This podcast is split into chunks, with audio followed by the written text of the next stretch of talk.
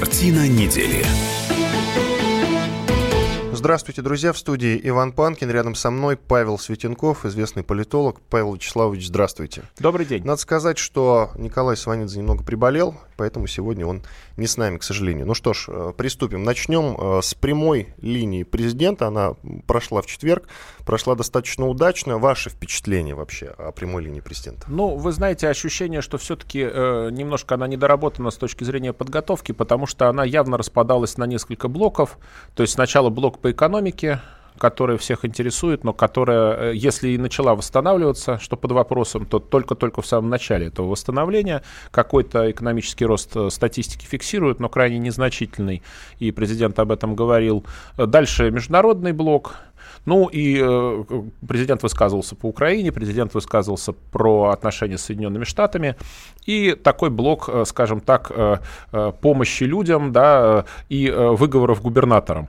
Мы видели, как э, губернатор Ставропольского края получил э, выговор в прямом эфире. Э, ну, фактически выговор, да, а не в буквальном административном смысле. Мы Может видели... быть, до этого дойдет. Ну, посмотрим. вот, мы видели там обращение ряда людей, которые просили о помощи. То есть немножко такое все-таки смазанное впечатление от этой прямой линии, потому что нет какой-то единой драматургии. То есть все-таки вот эти вот блоки, при этом было видно, что по экономике пока порадовать э, всерьез-то нечем.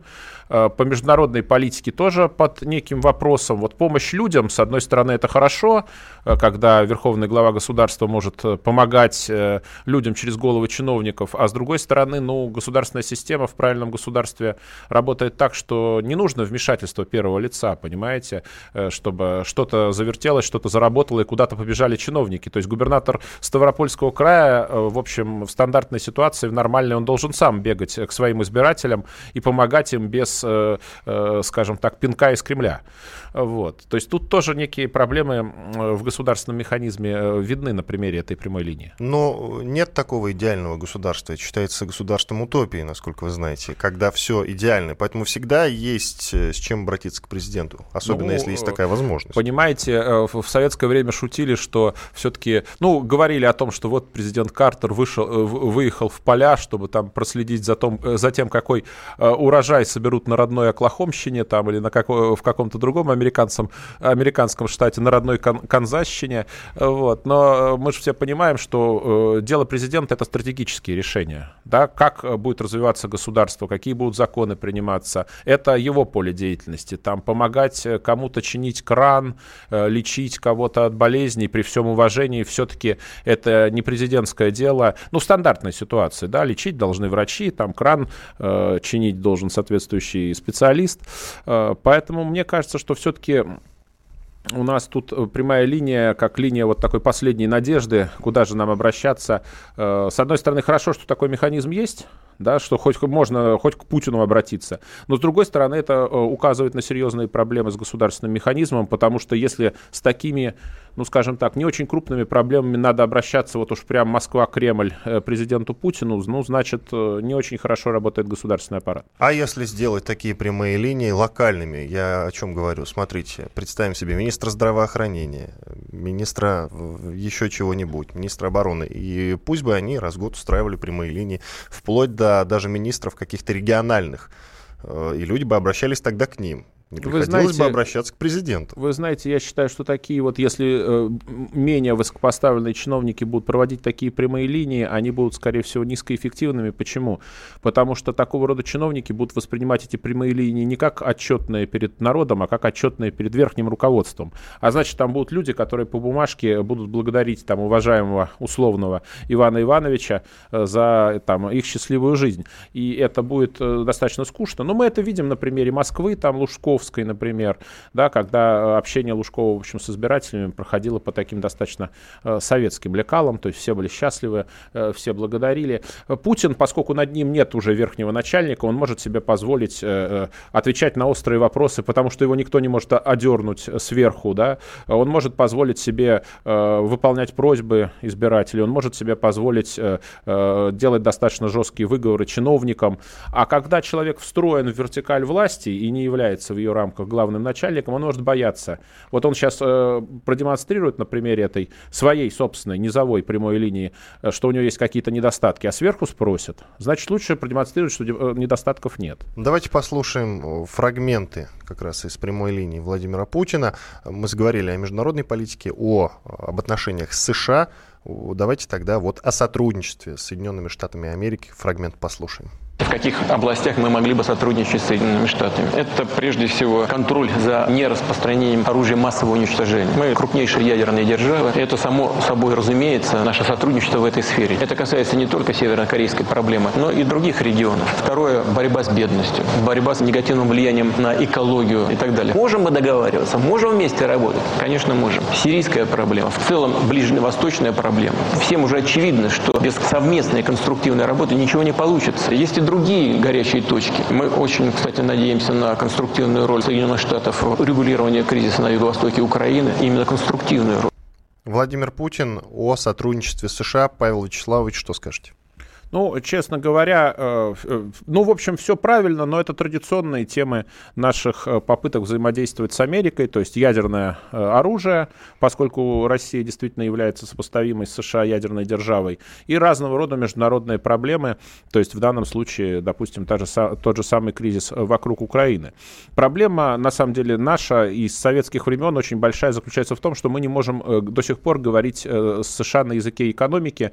Наша, наши экономические связи очень слабая. И это вопрос э, к нашей уже экономической системе, нашей экономической модели. Потому что тот же самый Китай, э, с которым у США за последние десятилетия неоднократно были конфликты, например, вводились санкции против, после событий на площади Тяньаньмынь, были введены санкции против Китайской Народной Республики. Э, тем не менее, всегда, всегда заканчивалось примирением все эти кризисы в отношениях Китая и США. Почему? Потому что слишком выгодно иметь дело с Китаем, то есть торговый оборот двух стран огромный, и э, всегда в США находились лоббисты, которые говорили, что с Китаем надо дружить, что санкции надо отменить, и э, это, что это выгодно прежде всего самой Америке. То есть все попытки, например, обложить э, китайские товары какими-нибудь э, невероятными пошлинами вызывали сопротивление там крупных э, сетей гипермаркетов типа Walmart, которые говорили, извините, а как мы будем кормить наш народ, вот дешевые китайские товары необходимы для поддержания уровня жизни и так далее. Вот, к сожалению, у нас вот этого нет лобби в Америке, поскольку нет э, серьезных экономических связей, поэтому остается заниматься э, э, ядерным разоружением, остается заниматься космосом, все это остается заниматься там сирийским кризисом, украинским кризисом, все это очень важные проблемы, но они секторальные для Америки. Америка страна, с которой надо говорить на языке именно экономики, и они это прекрасно понимают. Сам Трамп говорит о том, что я буду заключать хорошие сделки, он пришел с этой программой, что именно сделки, да, то есть в деловом смысле слова. Вот, соответственно, э, проблема, то есть тут все Путин правильно говорил, но проблема заключается в том, что у нас нет, э, мы не умеем говорить с Америкой на том языке, к которому она привыкла, и это очень большая проблема. Э, о русофобии хочется поговорить, причем об американской русофобии, то есть о русофобии внутри США по отношению к нашей стране. Простой американец Джереми Боулинг опубликовал видеообращение, он прислал его как раз на прямую линию, в нем он пожелал доброго здоровья Владимиру Путину, сказал, что Владимир Путин президент совершенно замечательный, э, и они, американцы, нам завидуют в каком-то смысле. При этом сказал, что среди его знакомых и простых американцев э, очень плохое к нему отношение. К вот. Путину или да, к России, к Путину в частности. Вот даже предлагаю послушать, э, что ответил Владимир Путин. Мы не считаем Америку своим врагом.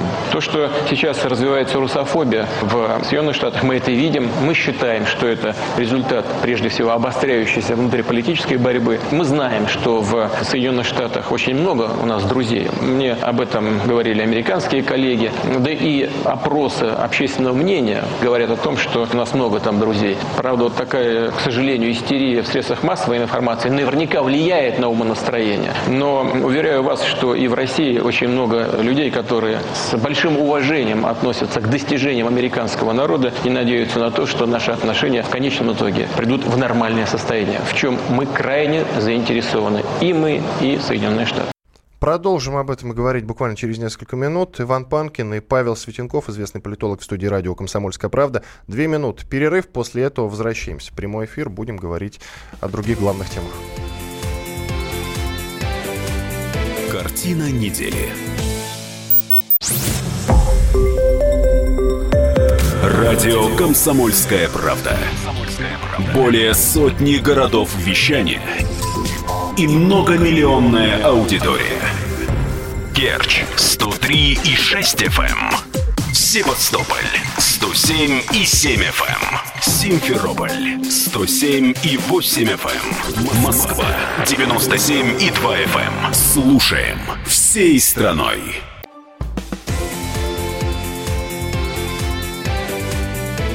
Картина недели студии радио «Комсомольская правда» по-прежнему Иван Панкин и известный политолог Павел Светенков. Павел Вячеславович, давайте продолжим. Я уточню, что мы закончили на комментарии президента. Э, он прокомментировал видео обращения простого американца, которого зовут Джереми Боулинг. Он э, живет в штате Аризона, уважает Владимира Путина и э, отмечает, что сейчас в США русофобские настроения зашкаливают. Владимир Путин ему, среди прочего, ответил, что мы не считаем Америку своим врагом. То, что сейчас развивается русофобия в Соединенных Штатах, мы это видим. Мы считаем, что это результат прежде всего обостряющейся внутриполитической борьбы. Ну и далее по тексту мы в конце прошлой части нашей программы прослушали этот комментарий. Э, теперь скажите вы, что вы думаете по этому поводу. Ну, действительно, ну, я не знаю, можно ли эту кампанию назвать э, русофобской в буквальном смысле. Это скорее не ненависть э, по отношению к русским, это ненависть по отношению к России. Но, а, то есть ее можно назвать антироссийской. И она действительно присутствует, потому что существует конспира... ну, такая на грани конспирологии теория, что, э, значит, Россия вмешалась в выборы президента США и то ли позволила выбрать Трампа, то ли как-то страшно нарушила американскую демократию. Э, следом за этими обвинениями э, следовали обвинения со стороны западных Э, стран аналогичные. То есть э, нынешний президент Франции Макрон утверждал, что Россия вмешивается во французские выборы. Э, утверждалось, когда был референдум о выходе Британии из ЕС, что Россия вмешивается в референдум по Брекситу, так называемому, и что голоса... если Британия проголосует за выход из Единой Европы, то это будет приятно Путину. Буквальная цитата из тогдашних британских газет. Британия, кстати, проголосовала за выход из Европы. Вот я не знаю, надо было, конечно, на прямой линии спросить Путина, приятно ему это или нет. А, вот, значит, что еще? Аналогичные заявления делали и лидеры Германии. То есть Действительно, есть э, тенденция к демонизации России. Она началась э, в ходе прошлогодней э, президентской избирательной кампании в США. И э, российские власти, конечно, тут э, упусти, пропустили удар очень сильно, потому что они, видимо, считали, что эти обвинения часть предвыборной борьбы. Ну, то есть люди горячатся, и это никак не скажется на российско-американских отношениях. Сейчас эти обвинения уже стали самостоятельным фактором российско-американских отношений, да и международной политики в целом, э, потому что так называемые связи Трампа, администрации Трампа и лично Трампа с Россией, они являются предметом расследования в американском Конгрессе, а это очень серьезно, потому что у американского Конгресса вот власть проводить такие расследования, это очень э, важный механизм его воздействия на политику. И э, назначен так называемый специальный советник, по, э, бывший директор ФБР, э, Федерального бюро расследования, то есть американской контрразведки, для расследования, опять-таки, вот этих связей э, Трампа с Россией. То есть э, из-за того, что вот этот вот э, миф э, о том, что Россия всюду вмешивается путем там волшебных хакеров или чего-то еще в этом духе. Волшебных палочек. Да, он расцвел пышным цветом, и он э, мешает тому же Трампу наладить отношения с Россией, потому что Трамп человек достаточно последовательный, он все, что говорил в ходе выборов, выполняет. В ходе выборов он говорил, что э, попробует договориться с Путиным, и что Путин его будет, скорее всего, уважать. Э, и, э, наверное, Трамп попытался бы договориться сейчас, выполняя эти свои предвыборные обещания, вот этого не может сделать, просто потому что очень сильное давление, очень сильное обвинение в том, что э, команда Трампа или сам Трамп связаны с Россией, и э, угроза импичментом постоянная. И в связи с этим Америка не может пойти на ожидавшееся улучшение отношений с Россией только из-за того, что вот существует вот этот вот пиарный э, скандал, который грозит перерасти в Америке в политический кризис. А как вы отреагируете на новость, что в этом году США впервые за 25 лет не поздравил Россию с Днем России? Ну, опять, я думаю, э, здесь э, американские чиновники испугались, что их обвинят в тайных связях с Россией, потому что там уровень психоза уже такой, что сам факт встречи с российским послом уже расценивается как какие-то таинственные связи, хотя э, это работа посла, это совершенно нормальная ситуация, когда посол встречается с видными политиками страны пребывания. Только что министр юстиции США, он же генеральный прокурор э, Сэшенс, давал э, показания в Конгрессе, и в частности его обвиняли в том, что он э, встречался вот с нашим послом, это чуть ли не основное обвинение в связях с Россией. Э, и он сказал, что встречался в бытность сенатором и обсуждал Сирию. Ну и что, э, понимаете? Тем не менее, вот такие вещи, которые являются абсолютно, повторюсь, обыденными в дипломатической практике, я думаю, американский посол время от времени встречается здесь, в Москве, с нашими министрами, руководителями и так далее. И российский там, но они вот в Америке превращены в какой-то, в сущности, уже на, на грани уголовного преступления. Встретился с российским послом, значит, вероятно, завербован российским послом. Там, как это все можно орудием. охарактеризовать, назвать э, вот несколькими словами? Ну, Трамп уже охарактеризовал, он, он, это охарактеризовал как охоту на ведьм и э, постоянно это повторяет. И э, очевидно, что э, это действительно охота на ведьм, но это прекрасный инструмент для политических противников Трампа как в демократической партии, так и в его собственной, в республиканской, для оказания на него очень серьезного политического давления, потому что, понимаете, с одной стороны, с точки зрения логики, ложь, повторенная миллион раз, она от этого не становится правдой, но с точки зрения обыденного сознания люди часто склонны склонны думать, что раз ложь повторена миллион раз, значит за ней что-то есть, что не бывает дыма без огня и тому подобные вещи. То есть э, сам этот э, скандал, сами вот эти слухи о связях э, администрации Трампа с Россией, они, конечно, уже сказались на российско-американских отношениях, потому что,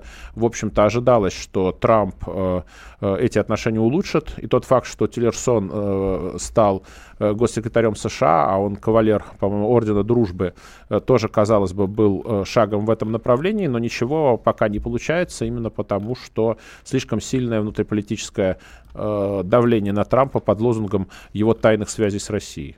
Ну вот, кстати, насчет э, Тиллерсона. Э, союзники и партнеры США за рубежом уговаривают Вашингтон наладить отношения с Россией. Такое заявление сделал госсекретарь Соединенных Штатов Рекс Тиллерсон. Как раз э, с чем это связано, как вы считаете? Ну, я думаю, что Тиллерсон э, представляет э, более умеренное по отношению к России крыло администрации, и он бы, наверное, попытался бы договориться, но просто внутренняя ситуация действительно неблагоприятна э, для Трампа, для вот подобных договоренностей с Россией, потому что практически любые попытки договориться, они же сразу же будут объявлены доказательством того, что Трамп э, русский шпион, или что на самом деле выборы подтасованы нашими хакерами и, и тому подобным. При этом, э, ну, э, известно, что, например, американские так называемые избирательные машины, они прокалывают дырочку в бюллетене механические, значит, их как-то подтасовать через интернет невозможно, их работу, а те машины, которые являются электронными, то есть там, где надо кнопку на экране нажимать, они зачастую не подключены к интернету.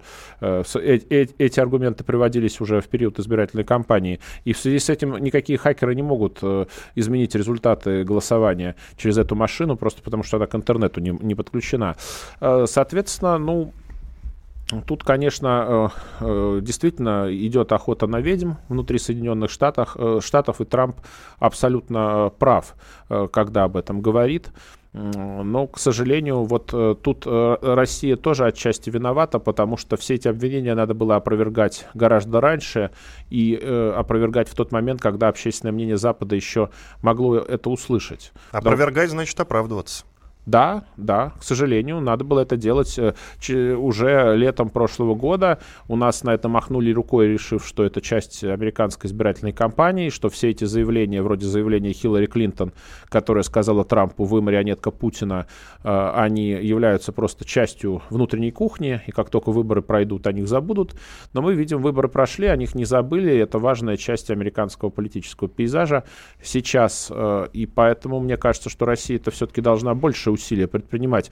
Э, президент часто критикует, вот наш уже президент э, Путин, э, значит, подобную точку зрения, но важно, чтобы западное общественное мнение услышало его, потому что заявлений на, на нашу внутреннюю аудиторию недостаточно. Ну, нужно выходить на какие-то крупнейшие западные СМИ, объяснять с помощью них. Вот, может быть, интервью Кстати, Оливеру да, интервью Оливеру в этом Стоуну, да. смысле. Да, потому что то, что Россия молчит, естественно, вызывает подозрение в том, что, значит, обвинения не имеют какую-то подоплеку.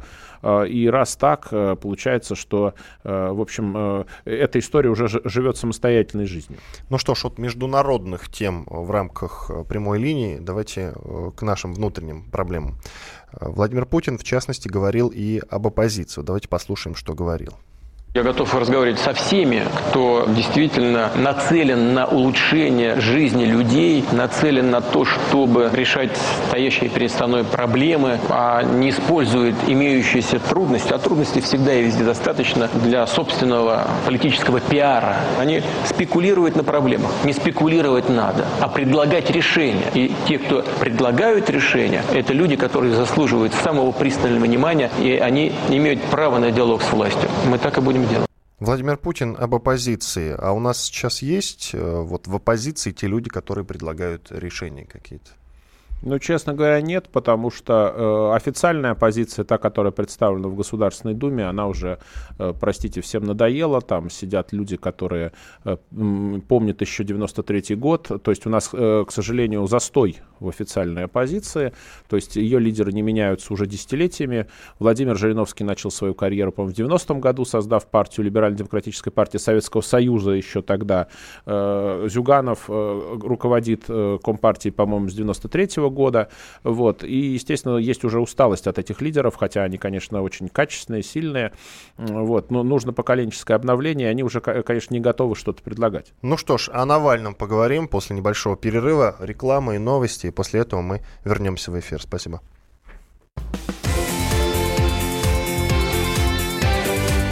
Картина недели. Радио «Комсомольская правда». Более сотни городов вещания и многомиллионная аудитория.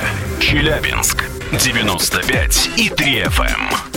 Керчь 103 и 6 FM. Эм. Красноярск 107 и 1 FM. Эм. Москва 97 и 2 FM. Слушаем всей страной.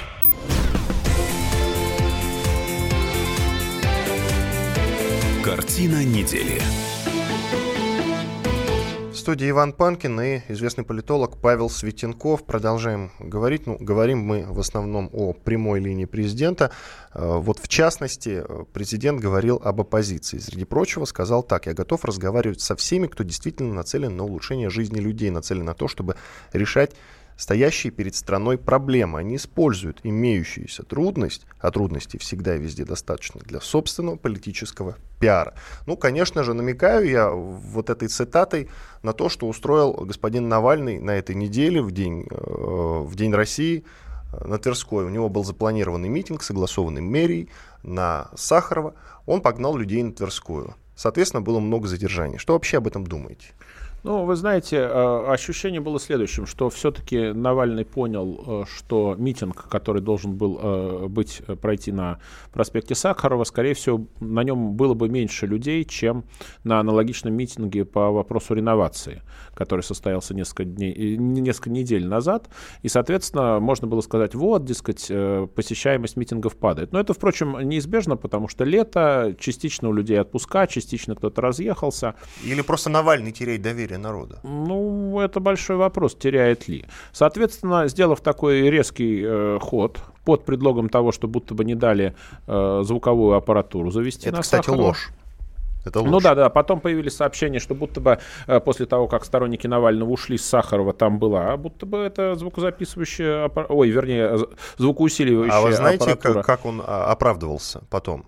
Он сказал, что надавили на компании поставщиков. Якобы кто-то надавил на компанию да, поставщиков да, да. Это изначально было сказано, что, дескать, мэрия, будто бы мэрия давит на, э, значит, вот поставщиков этого оборудования. Это он, по-моему, в своих клипах говорил. Но, э, смотрите, да, действительно, на Тверской, э, собственно говоря, возникла напряженность, туда нагнали ОМОНа. Кстати, тоже совершенно непонятно почему, потому что вроде бы никаких особых нарушений общественного порядка не было. То есть организовывать такое лобовое противостояние на Тверской было э, непонятно. Нет, но люди зачем? скандировали э, что-то в адрес президента, еще ну что-то что? скандировали. Ну и что, что-то скандировали, ну и что. Нет, вот, не согласованный митинг, и поэтому, э, соответственно, ну, приехали силовые ведомства, это логично.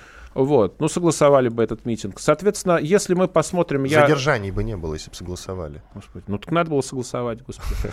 Значит, э, проблема заключалась в том, что именно силовая картинка, которую показали все западные СМИ, она была очень интересная и отличается от той картинки, которую дали, например, СМИ э, внутри самой России.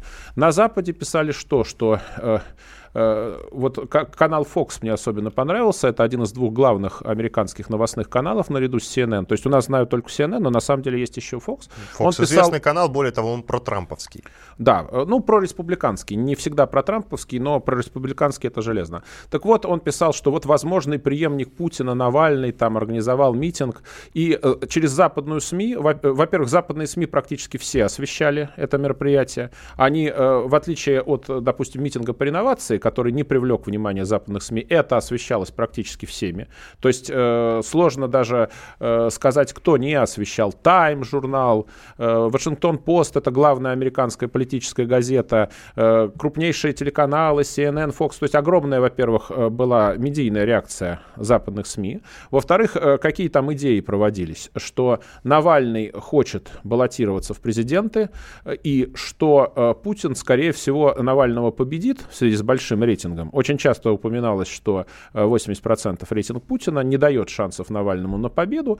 И в сумме получалось что? Что западные СМИ по итогам всей этой истории фактически лоббируют выдвижение Навального на пост президента. Сейчас Навальный юридически, насколько я понимаю, не имеет права баллотироваться. Но глава ЦИК сказала, что да, не имеет. есть, Связано это с его судимостью. Да, да, безусловно. Э, юридически это так. Э, значит, но, тем не менее, получилось, что вот эти события на Тверской, вот эти, ну, назовем беспорядки, условно, в кавычках, да, они повлекли э, на Западе, во всяком случае, в западных медиа, большую кампанию в пользу регистрации Навального на пост кандидата в президенты президента, а этого, собственно, Навальный добивается. Регистрации под предлогом того, что э, Путин же все равно победит. Это во многих западных СМИ был такой тезис, что у Путина 80% э, поддержки, значит, у Навального нулевой шанс на победу, но поэтому-то его как раз надо э, продвинуть и зарегистрировать.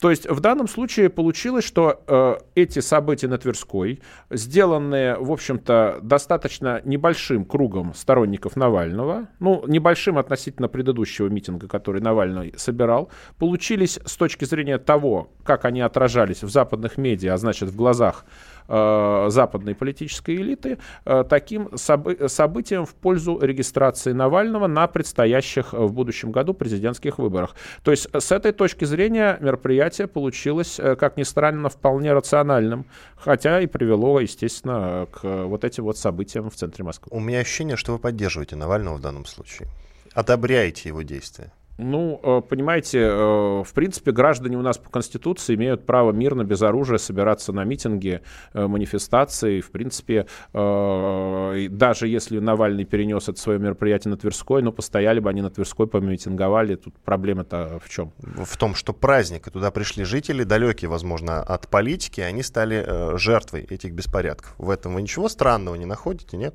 Ну, люди должны, в общем-то, с друг другом как-то коммуницировать и договариваться, а утверждение, что кто-то кому-то мешает, мы, как цивилизованные люди, мы должны э, как бы учитывать интересы других людей, если кто-то... Вот, по-моему, Навальный закона... как раз ничьи интересы, кроме своих, не учитывал в данном случае. Ну, просто надо, надо было бы ему выделить какое-то пространство на той же самой Тверской, он, он бы митинговал. Нет, подождите, ему а... выделили на... А что ему еще выделить? Может, Красную площадь выделить ему? А почему нет, собственно говоря? И тишина, пауза. Я пока пытаюсь со- собрать. А в чем проблема? Если, э, если... На Красной площади, насколько я знаю, вообще митинги нельзя устраивать. Почему? Ну, потому что это Красная площадь. Тоже непонятно ну, непонятно. Вы, вы знаете, около Белого дома э, тоже все митинги, которые проходят, они тоже не согласованы. Да там, около Белого дома вы в Соединенных Штатах нашего? Америки нет, в Вашингтоне. Там у забора постоянно стоят эти их люди с плакатами, собственно говоря, еще в советское Их. Их задерживают, кстати, Ладно.